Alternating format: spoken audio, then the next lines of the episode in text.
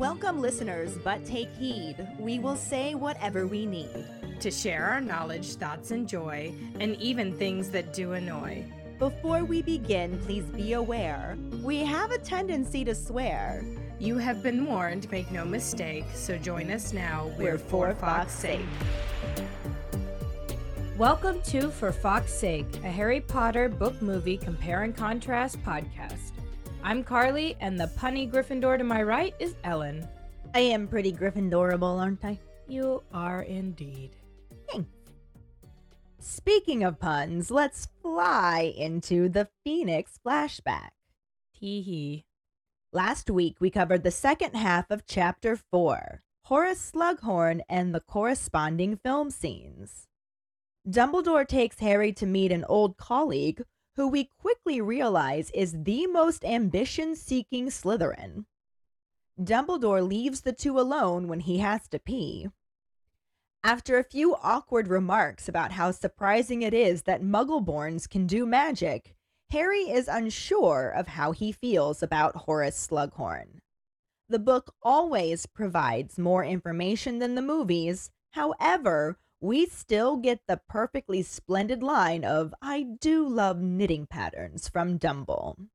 Old Sluggy agrees to return to the school, and our plot line thickens. During episode 201, Yo, I Gotta Pee, our Potter Pondering was Do you think Slughorn had Tom Riddle's picture up on his display? And if so, at which point do you think he took it down? Hello, hello, it's Jackson here with my Potter Pondering. I reckon Slughorn definitely had Tom Riddle's photo. I mean, up until everything went down, he was a model student. Well, model as in the teachers never saw what he did, but yeah, he was one of Slughorn's favourites. So he definitely would have had his photo up. When would he have taken it down?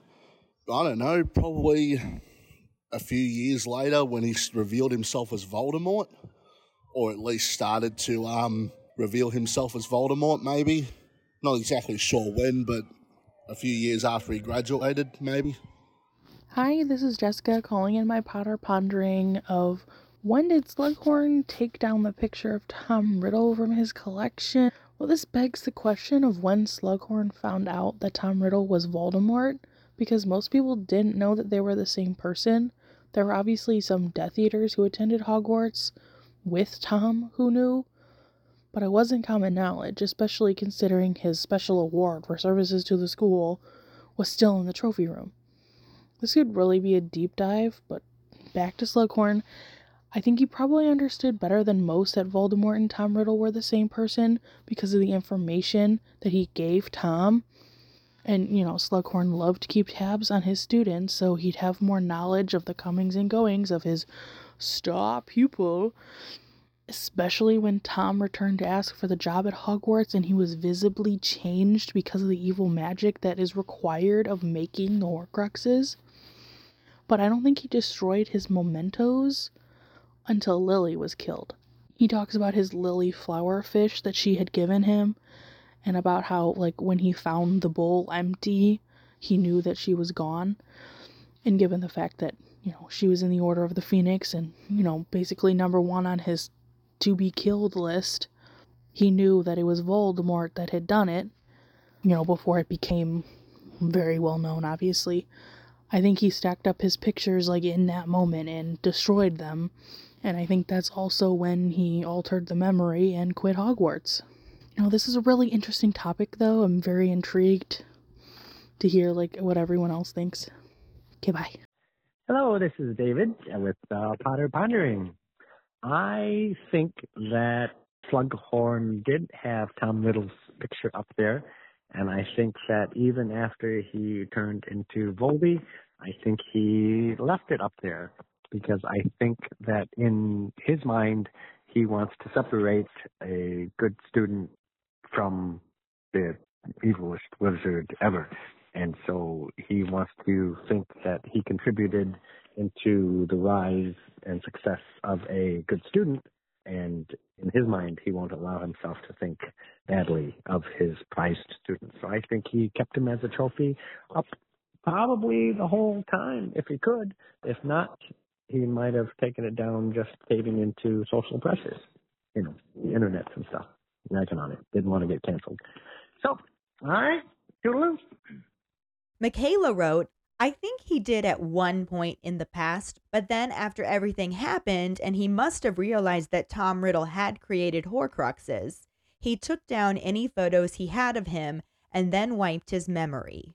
Probably wanting to forget because he regretted ever telling him about Horcruxes in the first place.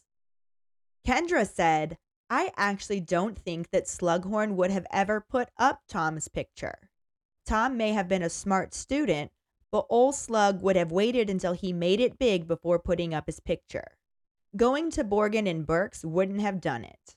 Remember, they talk about later in this book that it surprised everyone? They were expecting Tom to do so much more, and then he disappeared for a while. When he came back and started doing his Death Muncher thing, at that point, Slughorn wouldn't have put his picture up for obvious reasons. That's my thought. Thank you so much for your responses. Our trivia question last week was What does Molly like Arthur to call her when they're alone together? Apparently, Molly likes to be called Molly Wobbles. Congratulations goes to Callista White Wolf. Yay! Faye interrupted Kalista's streak last week, but now she's back. Think she's gonna start up a new one? You never know. For now, let's dive into the first half of Chapter 5 An Excess of Phlegm and the corresponding film scenes, if they can be called that. Chapter 5 An Excess of Phlegm, Part 1. Harry and Dumbledore approach the back door of the burrow, and after Dumbledore knocks three times, Harry sees movement behind the kitchen window. Mrs. Weasley's nervous voice calls through the door, asking who is there. As soon as Dumbledore says it is him bringing Harry, the door opens and Mrs. Weasley is standing there in her old green dressing gown. She exclaims that he gave her a fright because he had said not to expect them until morning. Dumbledore ushers Harry over the threshold and explains that they were lucky because Slughorn was much more persuadable than expected. He gives Harry the credit, then notices Nymphadora Tonks sitting at the kitchen table with a cup of tea and greets her. Harry looks around to see her too, and as she says hi to them, he thinks she looks a little sick, with something seeming forced in her smile. She's definitely less colorful, as her hair is mousy brown instead of its usual bubblegum pink. She thanks Molly for the tea and sympathy and says she better be off. Dumbledore tells her not to leave on his account because he has to go meet with Rufus Scrimgeour. Tonks insists she needs to get going, and Molly tries to invite her to come to dinner that weekend, but she says no and tells everyone good night before hurrying past Harry and Dumbledore, out into the yard where she disapparates. Dumbledore then tells Harry he will see him at Hogwarts and bows to Molly before heading into the yard himself and vanishing from the same spot as Tonks. Mrs. Weasley closes the door and steers Harry to the table before commenting on how much he has grown and asking him if he's hungry. Harry says he is and sits down at the table while she begins to get some food together for him.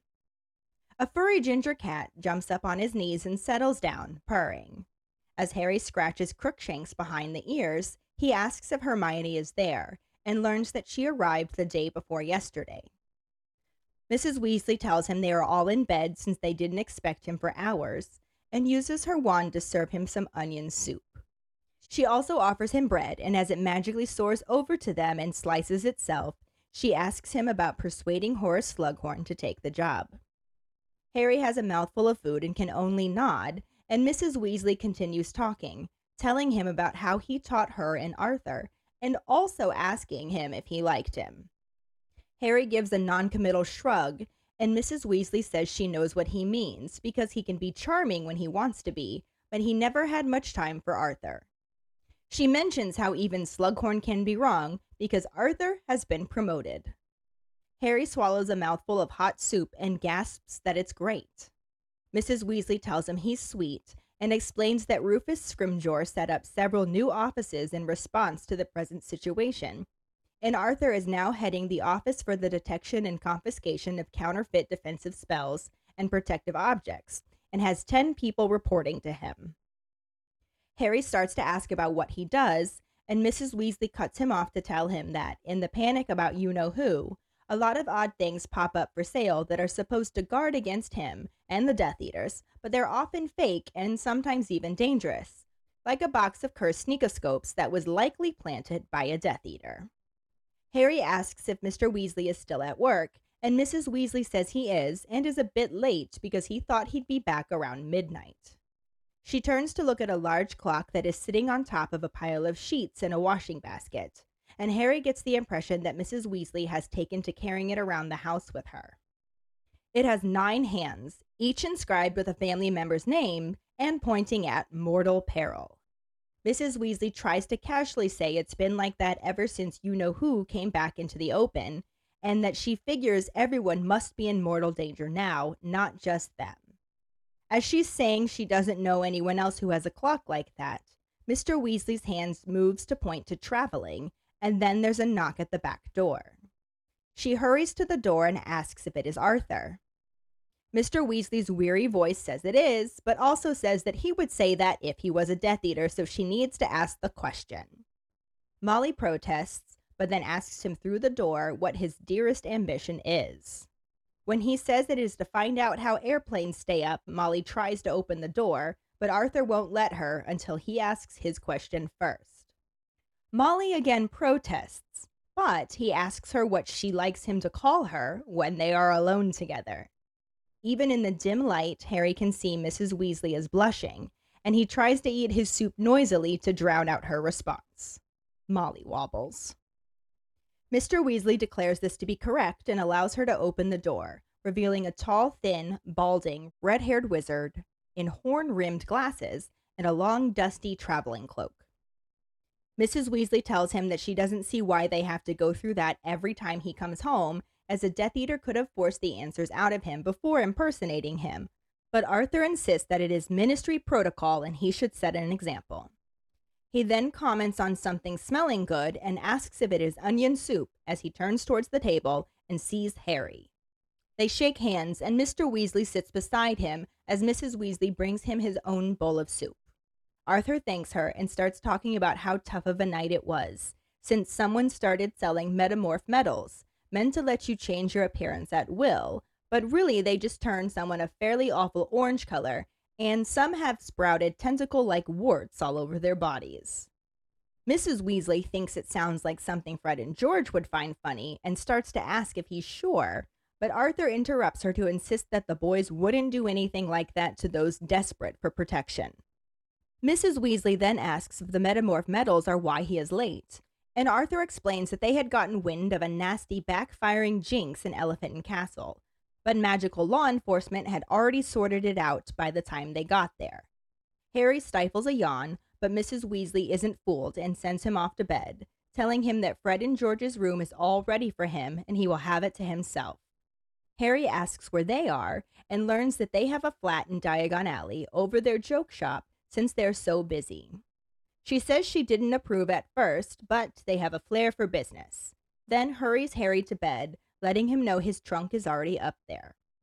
Harry says good night to Mr. Weasley, and they make their way to the second floor as Mrs. Weasley checks her clock again and sees all the hands are back to mortal peril. Once in Fred and George's room, Mrs. Weasley uses her wand to light the lamp on the bedside table, and Harry thinks he can detect the lingering smell of gunpowder. Much of the floor space is filled with cardboard boxes, along with Harry's trunk. Hedwig hoots happily at Harry before taking off through the window to hunt. Harry then says good night to Mrs. Weasley, pulls on his pajamas, and climbs into one of the beds, falling asleep nearly immediately. What feels like seconds later, Harry is awakened by what sounds like cannon fire as the door bursts open. He sits bolt upright as the curtains are pulled back and the room is flooded with sunlight. He shields his eyes with one hand and gropes for his glasses with the other as he drowsily asks what's going on. A loud, excited voice exclaims that they didn't know he was already there, and he feels a blow on the top of his head. A girl's voice tells Ron not to hit him, and Harry manages to find his glasses and put them on. The room is so bright he can still barely see, but after blinking, a grinning Ron Weasley comes into focus. He asks if Harry is all right, and Harry responds that he's never been better before returning the question. Ron says he's not bad and asks when he got there since his mom just told them. Harry lets them know that it was about one in the morning. Hermione settles on the edge of the bed as Ron asks how the muggles treated him. Harry says they were the same as usual, mostly not talking to him, but he prefers it that way. He then asks how Hermione is. She says she's fine as she stares at him intently. Harry thinks he knows why and doesn't want to discuss Sirius's death or any other miserable subject at the moment, so he quickly asks what time it is and if he's missed breakfast.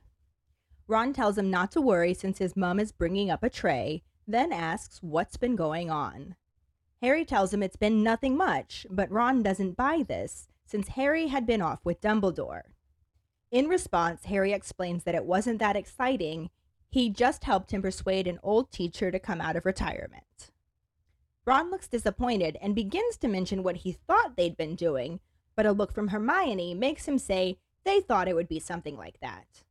Harry is amused and questions this, but Ron runs with it, saying they obviously need a new Defense Against the Dark Arts teacher since Umbridge has left. He asks what he's like, and Harry describes him as a bit like a walrus before asking Hermione, who is still intently watching him, if something is wrong. Hermione manages an unconvincing smile as she insists nothing is wrong and asks if Slughorn seems like he'd be a good teacher. Harry says he doesn't know, but also states that he can't be worse than Umbridge. A voice from the doorway claims to know someone who is worse than Umbridge, and Ron's younger sister enters the room, looking irritable. She says hi to Harry, and Ron asks what's up with her. Ginny sits next to Hermione on Harry's bed and explains that she is driving her mad. Hermione sympathetically asks what she's done now, and Ginny complains about how she talks to her, like she is three. Hermione lowers her voice to agree and call her full of herself, and Harry is shocked to hear her talk about Mrs. Weasley like this. He can't blame Ron for angrily asking the two of them to lay off of her for five seconds, but then is very confused when Ginny snaps at Ron for defending her, saying they all know he can't get enough of her. Harry starts to ask who they're talking about, but is cut off as the bedroom door flies open again.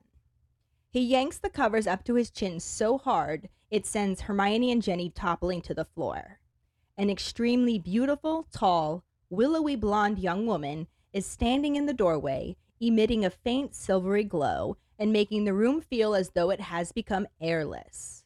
She is also carrying a tray laden with breakfast, only making the vision even more perfect. Fleur Delacour sweeps into the room to greet Harry as a rather cross Mrs. Weasley appears in the doorway behind her. The movie section starts out with a very dark view of the burrow at night, visible only by the few lights on within the house. There's a swishing and a splashing sound, followed by a gasp and more water sounds as the camera pans down to show Harry standing ankle deep in a shallow body of water. He picks up his foot, looking down at it as he shakes it off, then sets it back in the water and begins walking through it. The camera focuses on his face as he reaches the edge and stares happily at the burrow before it cuts to the interior where Ginny walks into the living room and picks up a book. She notices Hedwig and Harry's trunk and sets the book back down before running from the room, calling for her mum. The scene shifts to show a low angle view of the many levels of staircases in the burrow, as Mrs. Weasley leans over the railing and calls back to Ginny, asking, What is it? The camera changes to show Mrs. Weasley's view of her daughter at the bottom of the stairs as Ginny asks when Harry got there. It switches back to Mrs. Weasley asking what and Harry who before cutting to a high angle on Ginny saying, Harry Potter, of course. Mrs. Weasley makes her way down the stairs, insisting that she would know if Harry Potter was in her house. Ginny explains that his trunk and owl are in the kitchen, and as Mrs. Weasley leans over the banister and says she doubts that, Hedwig screeches. Appearing over a railing at a higher level, Ron asks if someone said Harry. Mrs. Weasley looks up at her youngest son as Ginny answers she did and asks if Harry is up there with him. Ron says he isn't, and he'd know if his best friend was in his room. From an even higher level, Hermione's face pokes over the edge, asking if she heard an owl. The camera cuts back to Ginny as she asks Hermione if she's seen Harry, who is apparently wandering about the house. Mrs. Weasley then exclaims, Harry! And Ginny runs back to the kitchen where Harry is now standing. Ginny runs straight to him and gives him a hug, soon followed by Mrs. Weasley, Ron, and Hermione. Hermione and Ron each give him a hug in turn, then Mrs. Weasley, who is happily laughing as she asks him why he didn't let them know that he was coming. Harry responds that he didn't know and only needs to say Dumbledore as an explanation. Mrs. Weasley accepts it, saying, Oh, that man, but also wondering what they would do without him. They're distracted by Ron, who is reaching a finger towards Hermione's face. He awkwardly explains that she has a bit of toothpaste, and Hermione chuckles. Aww. right? I hate the awkward, like, romantic comedy moments that they put in this movie. And that's just the start of it. They get worse. Well, We'll get there. Lav Lav enters the picture, so yes. Lav, lav. Oh boy. Anyway, Anywho's, it's so basically, the only thing that's the same from this book section to this movie section is the fact that Harry is at the burrow. and there are Weasleys and Hermione there. There's no Tonks, there's no Arthur, there's no conversation happening between Molly and Tonks at one point or another. Yeah, and Dumbledore just drops him in the water. What is that, like a swamp? Is it a little creek? What is that water there? It's a marsh. It's a marsh. Sure. Dumbledore just drops Harry in a marsh and says, Peace out, yo. I gotta go pee. That's true, that's true. He's old. Even though he went back at Sluggy Slug's place, he's gotta go again. Got the bladder the size of a walnut. Man. Yeah, it that's it. They're at the burrow. Nothing else is the same because when Harry gets there in the book, yes, Mrs. Weasley is there having that conversation with Tonks. Dumbledore walks Harry all the way to the door after having a full conversation with him that we did not get to see in the movie last week. Which would have been a very good conversation to see, Right? which we talked about. But Yeah. This is pretty interesting too because it sets up not fully, but it is like the first little foundation of Tonks and Remus's relationship that just sort of appears out of nowhere in the series, in the movie series. I feel like it also kind of appears out of nowhere in the book series as well. They do start to give this solid foundation in this book, but it's very like it feels very random. But I'm sure that's because it's not real. I know it's not real, but it, we're not seeing the background. Like they probably were stationed together several times and had lots of long conversations, and Remus is dreamy. So, Dreamus Lupin. Dreamus Lupin. Oh, I do love him. Obviously, we don't know that's what's going on yet, but we know something is going on with Tonks because her hair is not colorful. In the books, it's normally pink. The movies like to do it purple. I bet Pink didn't read well on film.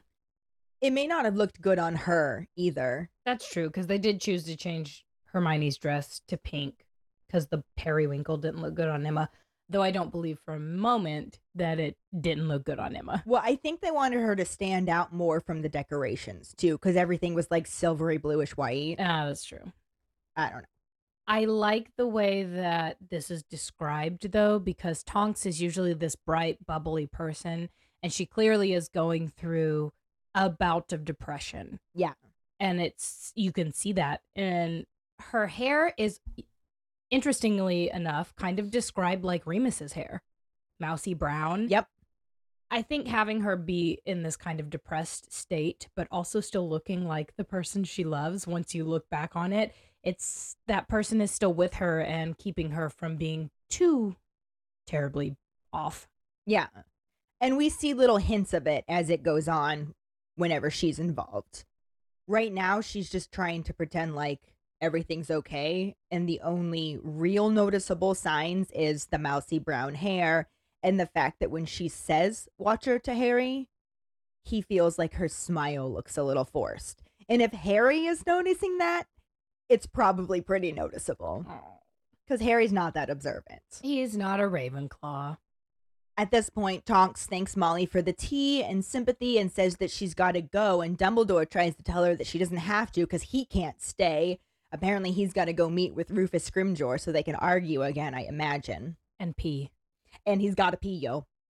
But Tonks insists that she's got to go, and Molly offers to have her come back that weekend for dinner, specifically saying that Remus will be there. Remus is going to be here. they do know at this point, right? Her and Arthur know. Molly definitely does. That's why I assume she was there talking to her. I mean, Arthur eventually knows because he says something at the end of this book.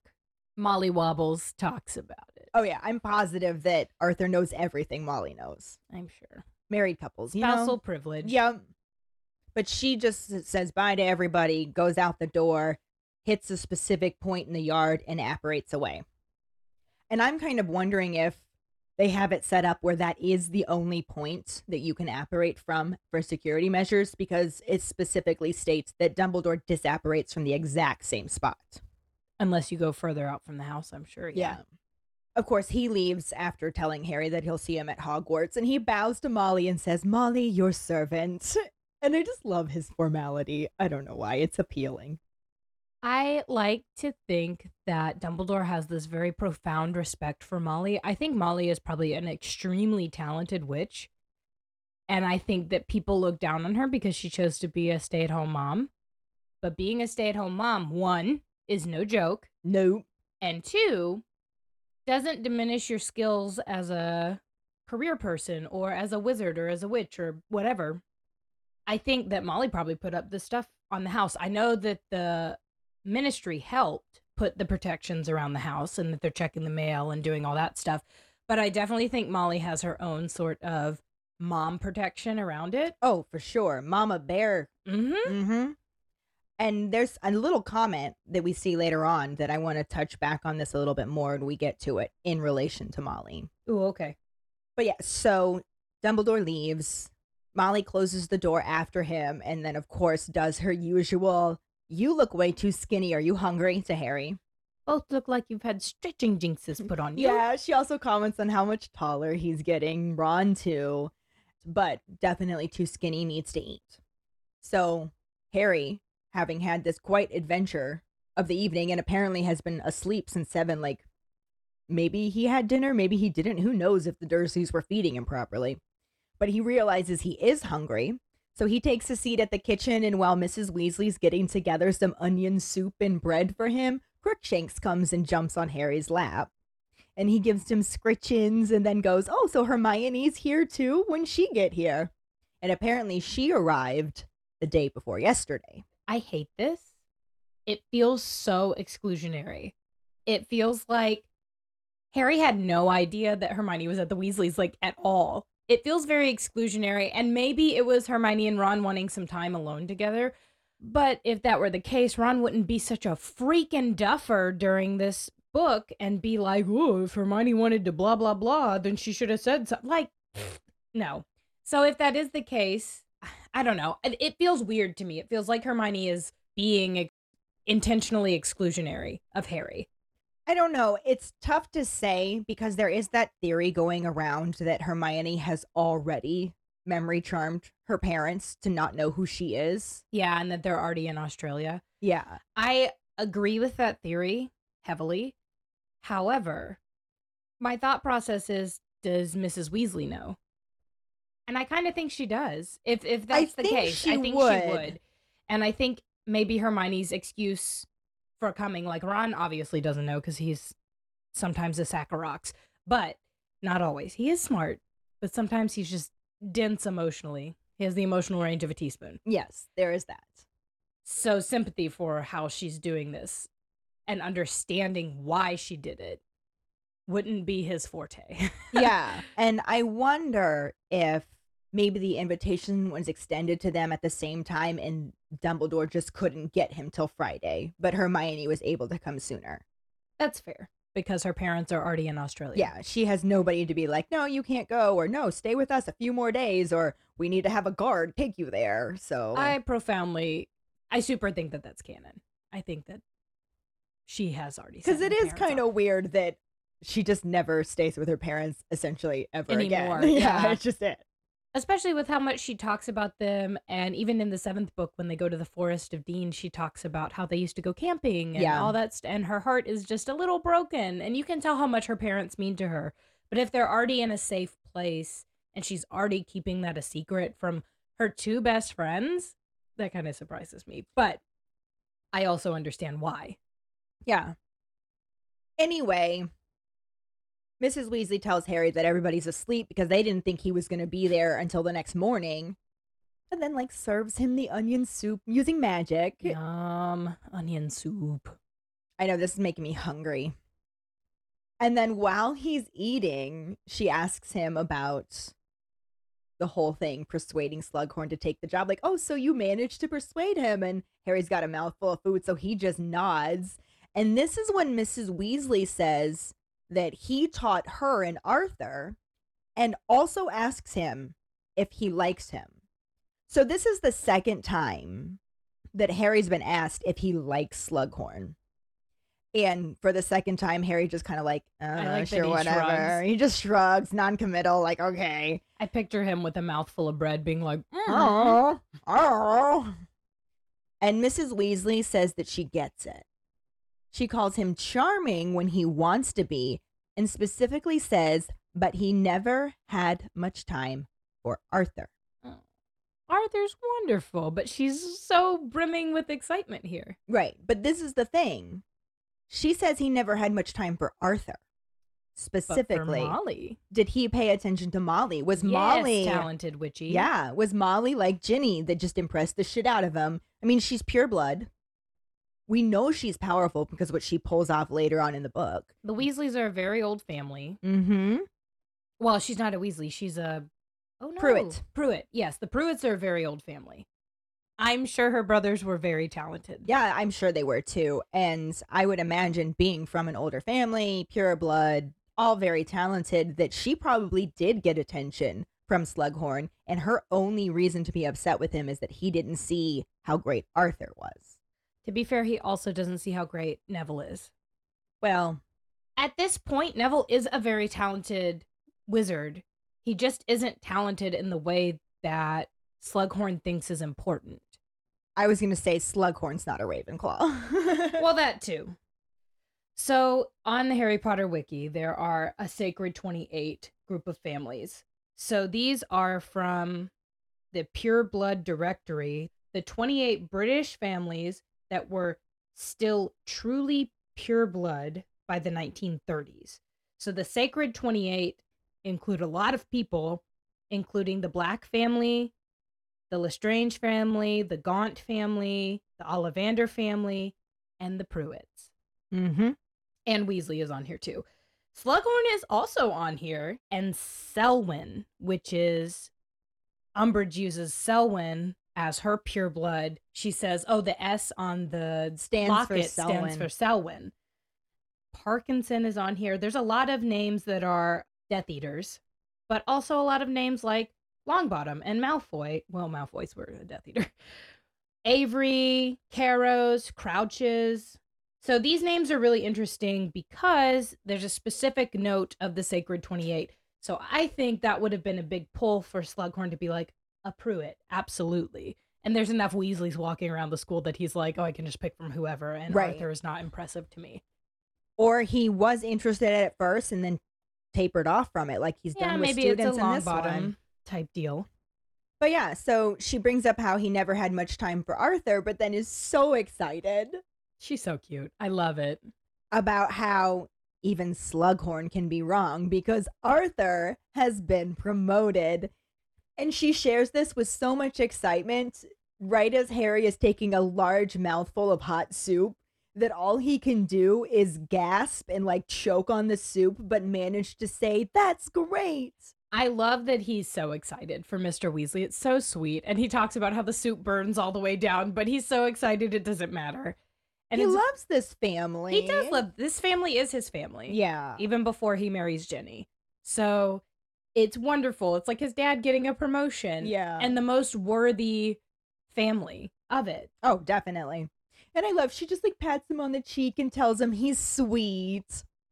Such a And- mommy. Yeah, and then she goes on to explain that the new minister, Rufus Scrimgeour, is setting up different offices in response to the present situation. And one of them is the Office for Detection and Confiscation of Counterfeit Defensive Spells and Protective Objects.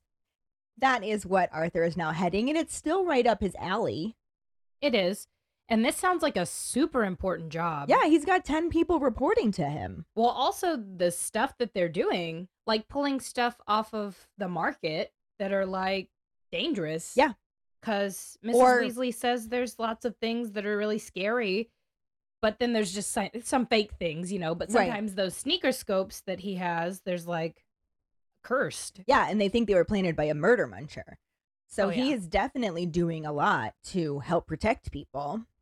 And I think it goes along with his work with muggles and muggle artifacts and different things like that because I'm sure those murder could be munchers- objects charmed as well. Yes, I'm sure that the murder munchers are trying to kill some innocent bystander muggles as well. Oh, That's not even a I'm sure they're doing that. They're doing that. they are definitely That's a thing. that, yes. Absolutely. Harry wants to know if Mr. Weasley's still at work, and he is. She's a Mhm. little worried because he's kind of late, and she references her clock, large grandfathery type clock. It's a grandfather clock, isn't it? So I the way that they have it in the movie is It was, wasn't it? it was a grandfather clock. However, in this specific part in the book, he says that she's carrying it around in the laundry basket. So it So that makes that me big. Think that it's one of those that has like the grandfather clock face and then has like the ticker at the bottom, but it's not Not, that the whole tall, big Yeah. thing. Yeah, maybe. I have one of those. So But anyway, this clock we've heard about before that each of the nine hands points to where the family members are and they're labeled with their names. And in this instance, as you said, she's carrying it around with her. So Harry gets the impression that she's just keeping it with her at all times, my heart. which makes sense because everybody's hand is pointing to mortal peril. I feel like she's staring at Percy. That's possible too. All of them, really.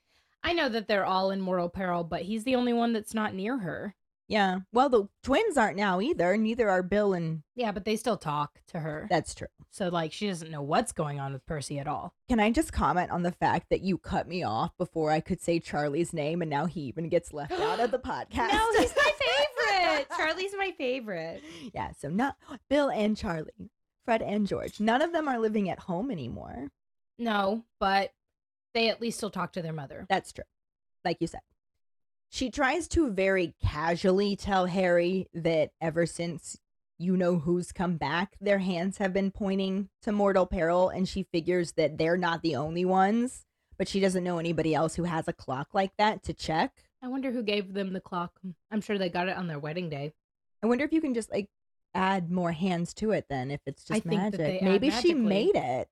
I don't think she did because she said she doesn't know anybody else with one like it, which makes me think that they did. It's like something that was a wedding present. Yeah, maybe. She might have made it, but it sounds like an anti Muriel gift, if you ask me. I could see that. And I bet the hands just appear when a new Weasley is born. Oh, I like that. Yeah. Speaking of hands, at this point of the conversation, Mr. Weasley's hands just moves to traveling. Mm-hmm. and Molly's like, "Oh, he's on his way back." I like that it goes back to mortal peril. Yeah. like, oh, he's traveling, not in mortal peril while he's traveling. They probably aren't really accessible at that moment if it's an apparition thing, Mm, you know. And then I, I kind of wish that it went from traveling home, mortal peril, just to illustrate Nope, this is just has no they don't say, but that's what I like to believe. I like that too. And then there's a knock on the back door, and Molly's positive that it's Arthur because he was just traveling. So naturally, he's coming home. And she goes to the door and says, Is that you, Arthur? And he says, It is. But I would say that if I were a murder muncher. So you need to ask the question. this is Well, ridiculous. Come on. No, like, it's you. I know it's you. Who else it's going to be? And finally, she's just like, All right, what's your dearest ambition?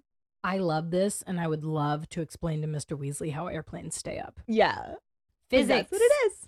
to find out how airplanes stay up. I kind of wish that had been the question instead of No. the rubber duck one. Oh, that one, yeah. Because Harry would have been like, I have no Uh, idea. Which he didn't answer the rubber duck question either. So, Because what is the function of a rubber duck? well, we asked that already. Mm-hmm. And by we, I mean you and Katie, but still. Anyway, after he answers his question correctly, Molly tries to open the door, but he's literally holding onto the handle on the other side and won't let her because he has to ask her her question too. Why would you make this your question? Because who else is gonna know that? I guess who else will know? I wonder if there's different security questions for different oh, people. Oh yeah, no, that's totally This their security their question. security question. And Arthur is not expecting his son's best friend to be sitting in the kitchen listening into this His conversation. son. But then he says through the door, What do you like me to call you when we're alone together? And even though it's pretty dark in the kitchen, there's just like a lamp. Harry can absolutely see that Mrs. Weasley is blushing Her bright hair's red. coming oh down yeah, onto no, her she just looks like cousin Itt all red, cousin Itt. So he tries to eat his soup as noisily as possible, like slurp, clatter the spoon, just anything he can do. There's another human in here. Please Right? stop. Please stop. or anything he can do to not hear the response, which is Molly Wobbles. Which was our trivia question. it's adorable. Molly Wobbles. Is it about the boobs? That's what we think. All about that boob. Out that boob. Molly Wobbles. yes. Mr. Weasley knows for sure that this is his wife now because who else is going to know that? That is correct. And now finally lets her open the door. Open the door. So we see Mr. Weasley, the tall, thin, balding, red haired wizard with his horn rimmed glasses. He's got on a dusty traveling cloak. I don't know how much of a raise the promotion came with. But at this point, I feel like they've got to be doing better because they only have two kids to pay for I was anymore. thinking that, yeah, because Fred and George are off living on their own. Bill and Charlie are living on their own. It does get cheaper as your children get older. Yeah. Sometimes. But I love this because Mrs. Weasley makes the same point that Dumbledore did, saying, I don't see why we have to go through this every single time you come home. A murder muncher could have gotten the answers out of you by now. And Arthur says, Yes, but it's ministry protocol, and I work for the ministry, so I have to set the example. It's true. I love him. I love Mr. Weasley so much. And I'm sure he is actually hungry in this moment as well, because that sounds like a really long day. And who knows if he got to have dinner. hours? But I also feel like he has been married to this woman long enough to know how to deflect. And he just goes, Eh, Something smells good. Good job, man. Good job. Yup. And says, Oh, is that onion soup? And he turns towards the table, and this is when he finally notices Harry. Oh, Lord. And I would have loved to see this scene This play would've been a out in the scene. movie. I would have loved just the little nuances of Molly's embarrassment and then the reaction of Mr. Weasley realizing that they just had that exchange in front of Harry. Harry, and yes, oh, it could have been so cute. We got no. bilked. We did. Ew, David. Ew, David. I like that they shake hands. I know, manly. they shake hands, and Arthur sits next to him, and Mrs. Weasley brings him some of his own soup. And then he thanks her, which is always so sweet. You should always thank your partner. But starts talking about how tough of a night it was. Apparently, somebody started selling metamorph medals, which Ugh. is supposed to be a metal that would give you Tonks's powers, essentially Yeah. and instead they're fake and they just have been turning people orange. Well, Tonks said that you have to be born as a metamorph. There might be real metamorph medals. Maybe. But maybe they can't do everything Right. that Tonks can do. It sounds like these were supposed to have certain disguises built into it. Yes. And then you just look like Donald Trump. Yes. Or sprout tentacle like warts all over your body, which Is that not looking like Donald Trump? I'm confused. I thought you were referring the orange color, but you know what? All of the above. All of the above. A carrot. this kind of upset me actually when I first read this. Because Mrs. Weasley initially thinks that that sounds like something Fred and George would find funny. I mean, Probably, but they also understand at this point what's at stake. And that's exactly what Arthur says. He's just like, absolutely not. The boys would not do anything like that to people that are desperate for protection. They like their jokes, but they have a line. They actually sell protection products to the like ministry. legit ones. Yes. Yeah. Because they're really good at magic. Yes. Everybody thinks they're just goofballs, but they are really good at magic. yes. Even Hermione says their little swamp thing is impressive. Yeah. Flitwick says it is. She says something about the love potions being impressive too, and the breeding of the pygmy puffs is impressive. Yeah. Because it is. Which is why it bothers me that Mrs. Weasley thinks that they'd actually do things that could harm people in these times. I don't think she legitimately thinks that they would do that. I think she just thinks that they would think it was funny. I don't know. I read it like she was accusing that they might be doing something. They might I be the ones. Yeah. She's becoming around to the joke shop, but I think she still wants it to be a bad thing. I think she probably did a mom thing where their grades reflected how she saw their smarts, and that's not a measure of their magical ability. Oh, not even a they little turned bit. Ron's teddy bear into a spider when they were five years old. That's some really good magic. Yeah. Or they were seven. But still, you're not even a full fledged wizard yet, and you're transfiguring a object into a living object. But they come from two of the sacred families. Like they do come from two of the sacred 28. But, you know, so does Neville, and lots of people also doubted Neville's abilities. But it's just how it is. I think that she's seeing it from a mama standpoint that Yeah. their grades weren't good. How could they make a life out of a joke shop? They should work for the ministry. However, I think at the end of five, Mr. Weasley says something like, "Oh, she doesn't really seem to care about the ministry aspect," any, or maybe Fred and George say it, but something about not caring about the ministry aspect anymore because the ministry obviously is not the best place for everybody to be. Yeah. So, Well, I think what's interesting, the difference between Fred and George and Neville, is Molly had high expectations for them. She always expected them to do better than they did, whereas Grandma Longbottom, she had extremely high expectations for no, Neville. she never expected him to succeed. She always like assumed he wouldn't be Oh, able to. I assume differently. I assume that she had super high expectations for her grandson, and when he didn't meet them, she was just consistently disappointed in him. Because she even specifically said, like, oh, he's a good boy, but when he meets them, like, she doesn't think he is capable. She wishes he was, but she doesn't think he is. And I think that made Neville believe he wasn't. And that's why he wasn't living up to his potential. Yeah, we can also talk about toxic Grandma Longbottom. Yeah. We could have a whole Potterheads history on toxic Grandma Longbottom. Yeah. That could definitely be up there. Anyway, the metamorph medals is what Arthur brings up. And Molly wants to know if that's why he's late, but Arthur says that they also had information on a backfiring jinx. It was apparently really bad in Elephant Castle. So they went to go check that out, but by the time they got there, magical law enforcement had already kind of fixed it. So he was able to just leave from there. Is Elephant and Castle a town?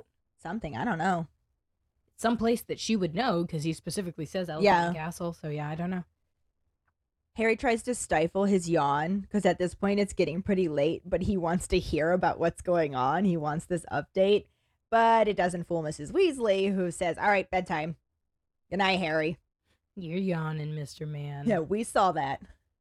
She also tells him that he's going to be in Fred and George's room, not sharing with Ron like he normally would. And he'll have it to himself because they're not there. They get to stay in the flat they have above their shop because That's they've so been cute. very busy. And it's at this point that she says she didn't approve at first, but they seem to have a flair for business. Yeah. I think she's she's getting it. She's coming around, but I don't think she's there yet. I don't think it clicks until they go to the shop. Yeah. But she tells Harry that his trunk's already up there, and Harry says goodnight to Mr. Weasley, and Molly leads him up the stairs to the second floor where their room is. And as they're getting ready to leave, she like checks the clock one more time, and now everybody's back on mortal peril. And then once they're in the room, she lights the lamp with her wand. And it specifically says that Harry can kind of smell a lingering scent of gunpowder. And I like love that. they're just like experiment with shit in their room. How big is their room? It's big enough for two beds and a whole bunch of cardboard boxes. Are we sure they didn't have bunk beds? It doesn't say that there are bunk beds. It just says that Harry picks one of the beds. Oh yeah, so that would make me think side yeah, because you'd think like Harry took the bottom bunk or Harry took the top bunk. It Yeah. just says one of the beds. But like I said, the floor is filled with cardboard boxes that are all sealed or closed. Not necessarily sealed, but they're closed. And then Harry's trunk is there, and Hedwig's hanging out. And she I just love her. hoots at Harry and then flies off. And it says that Harry knows she was just waiting for his arrival before she goes hunting. She's a good owl. She is a good owl. Who's a good owl? Hedwig's a good owl. She is. Here's an owl treat. Who's a good girl? You think she went and got pigwidgeon and they're like, Beast, we're Yeah. going hunting. What can pigwidgeon catch? It's like a teeny tiny frog. Little field mouse. Harry and Mrs. Weasley say goodnight, and she leaves him alone to get in his pajamas, climbing into one of the beds, as I said, and he falls asleep almost immediately. that sounds so comfortable. Yeah, now he's got a full stomach, had a busy night, his owl's good, he's with the people that he loves, he's got a bed. It is dreadfully atrocious that we don't get any of this in the movie. We get this farcy moment of them on the stairs being like, Harry, Harry, Harry, Harry.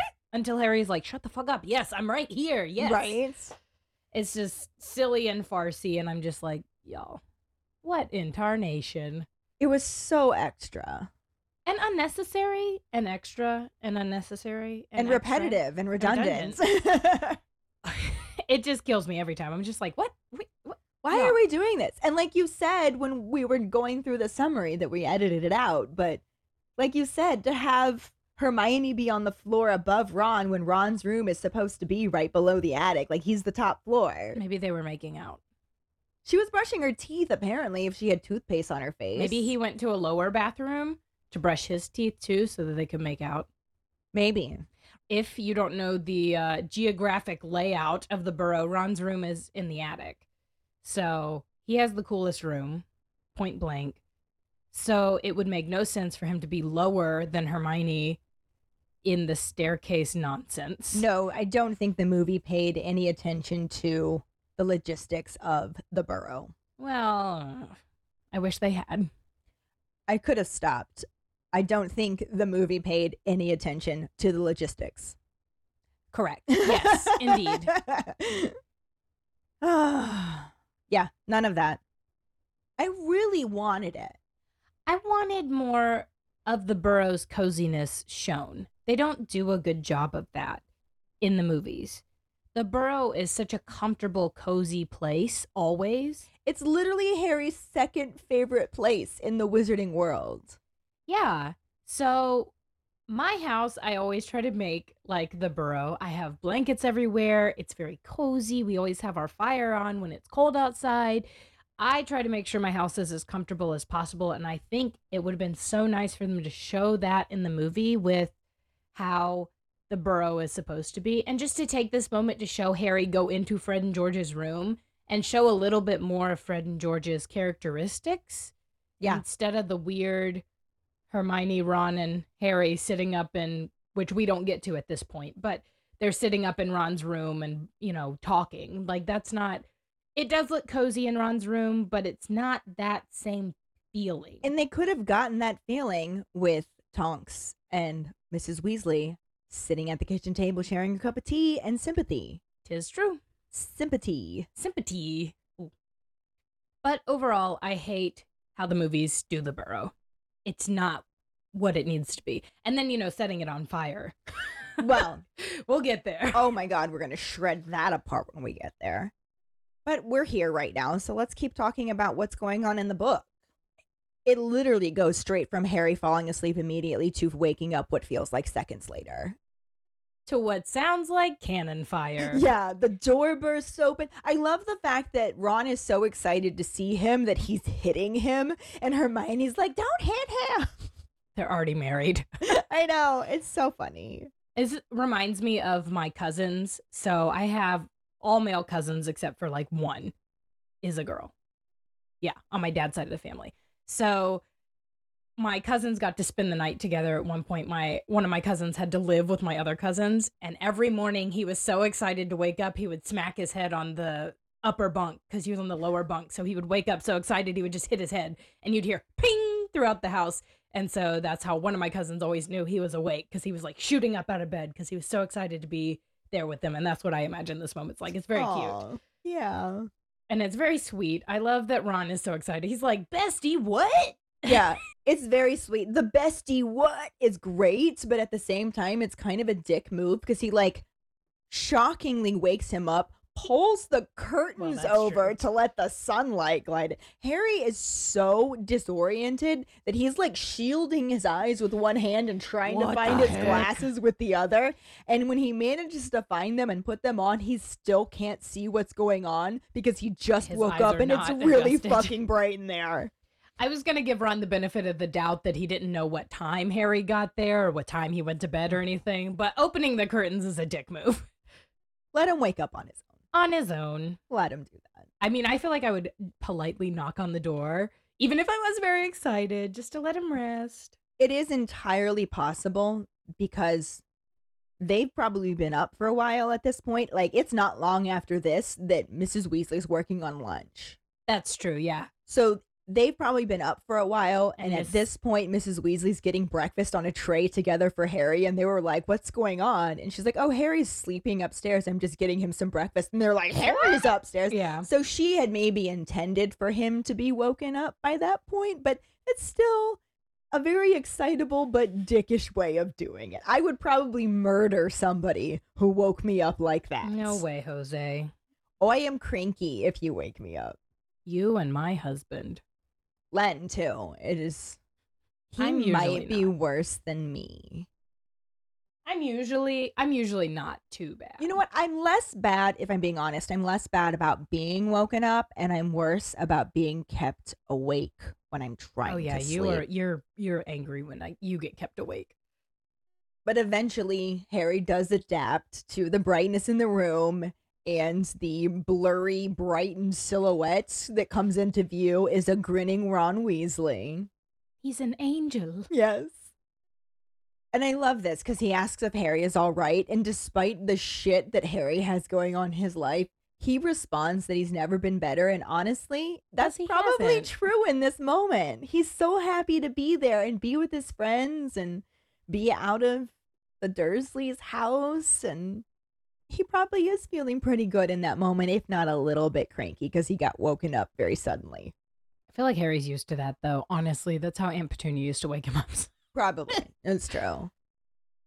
Harry also returns the question, asking how he is, and Ron says he's not bad, but then wants to know when he got there, because, like I said, he just found out that he was even there. And you were right.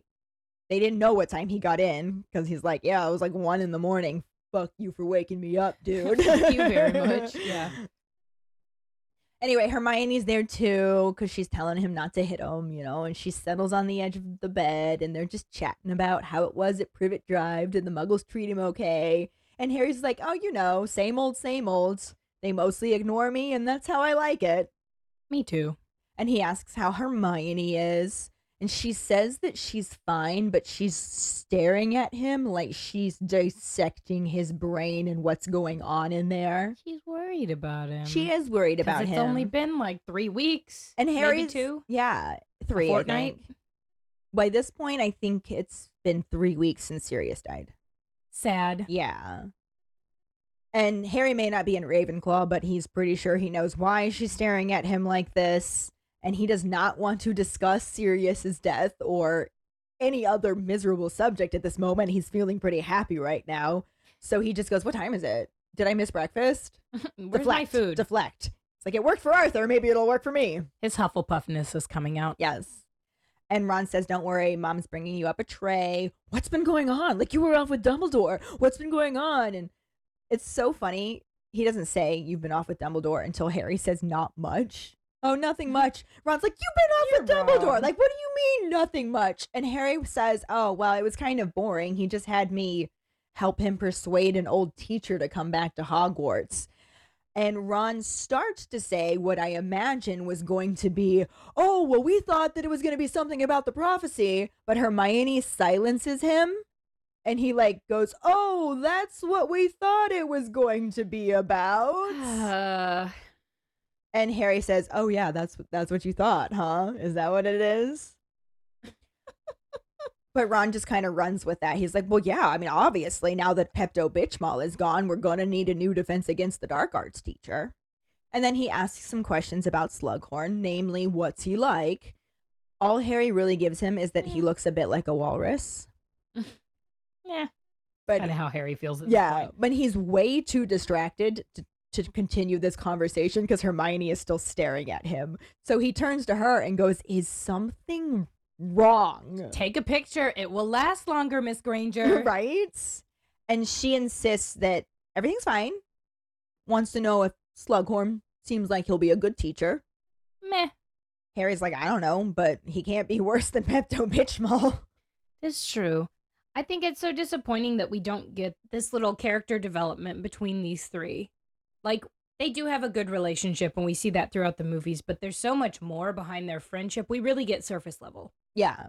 And I had originally considered including the next part of the movie section right here because it does kind of line up as well. But I felt like it also lines up because this continues on a little bit Yeah. longer. So I just decided to split it still a little bit and have some movie scenes for each section of the book chapter because it's not like anything they talk about is about the same. It's true. And we do get some of those like deeper moments, like when we get to seven and in the movie, Harry and Hermione do the little dance. That's one of my favorite moments. It's so sweet and just a really good moment to show Harry and Hermione's friendship Yeah. and how they work together. But I don't think we get a lot of those empathetic, sympathetic, cutesy moments between the three of them, especially in this one, because Ron's acting like a total jagweed, which is normal for Ronald Bilius Weasley. Mhm. And all we did get for the rest of this section with these people that are involved in this is them hugging him. And then Ron being weird about toothpaste on Hermione. Like, What's on your face? we didn't get any of this sweet friendship moment like you were talking about beyond a hug. They have the conversation in the next movie section, mm, and that's a moment. Barely. but it is yes, barely a moment. But they do laugh a lot, which is nice. Yeah. So you know, it's kind of there. But the best line. I know someone who's worse than Umbridge. Yep. That's when Ginny shows up to join the party, even though she was the first one there in the movie scene. Book Ginny, best Ginny. I love it. She does say that. She says, I know someone who's worse than Pepto Bitchmal and enters the room, clearly very irritated by something, Not her mother. Not her mother. as Harry initially thinks. I can't believe he's talking about her like that. I love it. She just said, She is driving me mad. And Hermione is being very sympathetic. Like, what'd she do now? And Ginny says that she talks to her like she's three. It's really condescending, which Hermione says, Oh, yeah, she's so full of herself. And Harry's like, I can't believe you're fucking talking about Mrs. Weasley like this. Get the fuck out of here talking about my mom. And he's not at all surprised when Ron starts defending who he thinks is Mrs. Weasley and then gets really, really confused Wait, what? when Ginny snaps at her brother saying he can't get enough of her. He's Wait, like, he can't get enough of his mom. Wait, what? That's no. ew, I'm missing something here. Who? What? He just flat out asks what is going on, but his question is answered when the bedroom door flies open again.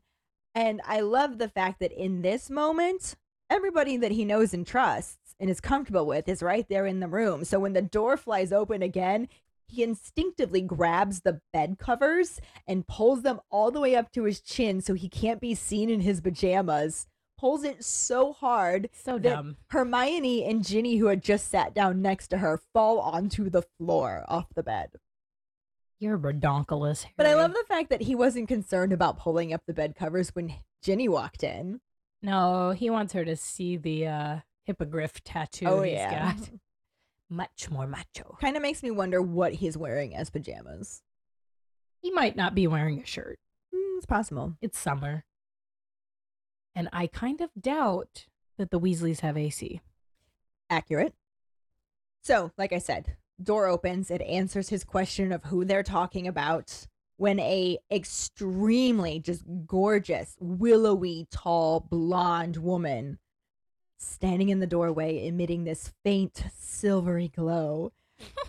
the room feels like it's become airless and she is carrying a breakfast tray which it specifically says makes the vision even more perfect Harry is secretly a Hufflepuff. Food. and a little bit misogynistic. And a little bit misogynistic, yes. And Fleur Delacour sweeps into the room to greet Harry, followed by a really pissed off Mrs. Weasley. I mean, girl creeping in on your territory. To be fair, she hasn't seen Harry since they almost died in a competition together. So it's been a while. I too would probably be like, oh, I'll take it up. I feel like Fleur was probably a little condescending about it, but you know. Yeah, I like watching the relationship between Molly and Fleur develop. uh, it gets nicer. Yeah. It starts off a little sassy assy. But this is where we decided to cut the book chapter because it's a pretty good, like, bam, pretty There's your girl. cliffhanger. Yep. Mrs. Weasley's pissed.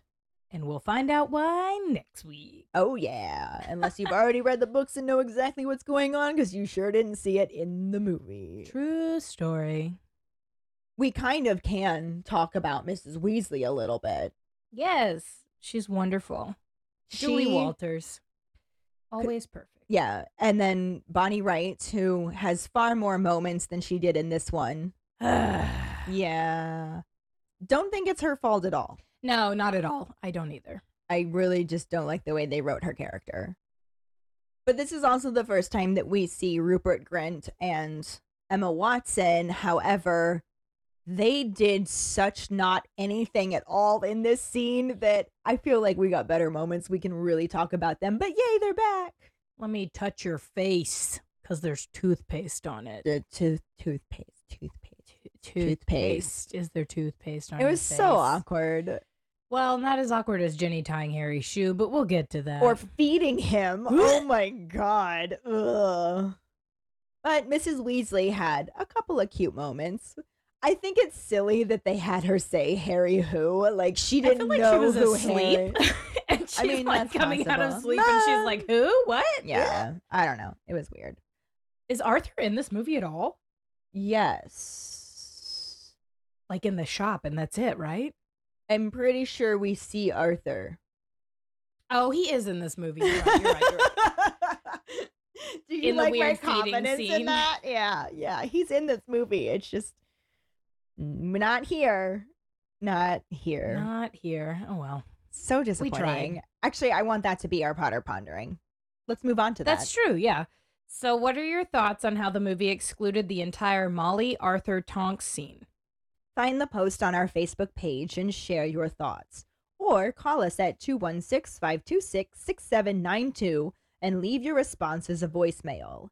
Make sure you start off telling us your name, then go into your answer. Don't forget, you can also stitch your response on TikTok. We really look forward to reading, hearing, and seeing them. This week we have a wizarding word, and it's that Hogwarts Legacy was finally released for Switch. Woo!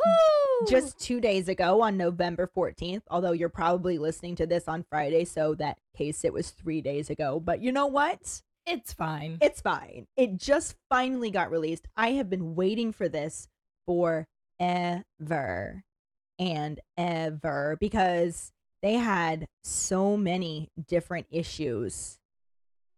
I mean, it's been available since when on the other systems? Since right after my son was born, so it's been over a year. It's been a year ish plus. But they described it as delays and unexpected issues because it's such a massive and graphically intense design. It really is. It's like Skyrim, Yeah. but Harry Potter. And let's be fair, the Switch is not anywhere near as powerful as those other systems. It's meant to be handheld, it's meant to be portable. And the games on it are great. I love so many of the Switch games. Now, some of them you can get on other systems as well, but I love Nintendo. I love It's a Game Boy, but also it's a Game Boy that you can plug into your TV. Yes. Like it's not as computer heavy that something like the Steam Deck would be or doesn't have excellent PlayStation. graphics. There's not really live Yeah. games on it. However, I will say the Zelda games look fantastic. They do. it, but it's not like realistic ish type stuff. yeah, like the Hogwarts Legacy. Game it's a is. little more stylized. yes. And on top of that, the technology for gaming equipment has really increased a lot since the Switch first came out. Yeah. So it's just trying to get that to work with that. They probably had to downgrade a lot. So despite this nine month to a year delay of the release for the game to the Switch, it's good timing for the holidays. It is. And I'm super excited. Absolutely. It's super fun. So that will bring us to our trivia question. This week's trivia question is How many OWLs does Harry receive? The first one who responds with the correct answer and the code word hashtag good will get a sticker. Another way to get a sticker is to rate and review us through iTunes. If you don't have an Apple account, then you can write us a recommendation on our Facebook page. Make sure to email us at FawkesSakePod at gmail.com to let us know you did, and we'll get back to you to figure out which sticker you want and where to send it. Don't forget to find us and follow us on Facebook, Instagram, Threads, and TikTok at FawkesSakePod. Following us on Podbean at FawkesSakePod will get you the episode as early as possible and give you a leg up in answering the trivia question. You can also go to our website at ForFawkesSakePodcast.com to check out our For Fawkes's Sake and Harry Potter related merchandise for sale. Don't forget to subscribe to our YouTube channel where we post our weekly podcast episodes, cooking show episodes, vlogs, bloopers, and other random videos. If you would like to become a patron, you can find us on Patreon at FawkesSake Pod. Patronage starts at $2 and will get you some awesome perks like for Fawkes's Sake swag, access to our Discord channel, chats, and more. Check out our page for details. Any support you can give is greatly appreciated. And join us next week when we talk about the second half of Chapter 5 An Excess of Phlegm and the barely any corresponding film scenes that don't really correspond much at all anyway. Thanks for listening. Hope you hear us again. I'm Karlee. I'm Ellen, and we are For Fawkes's Sake.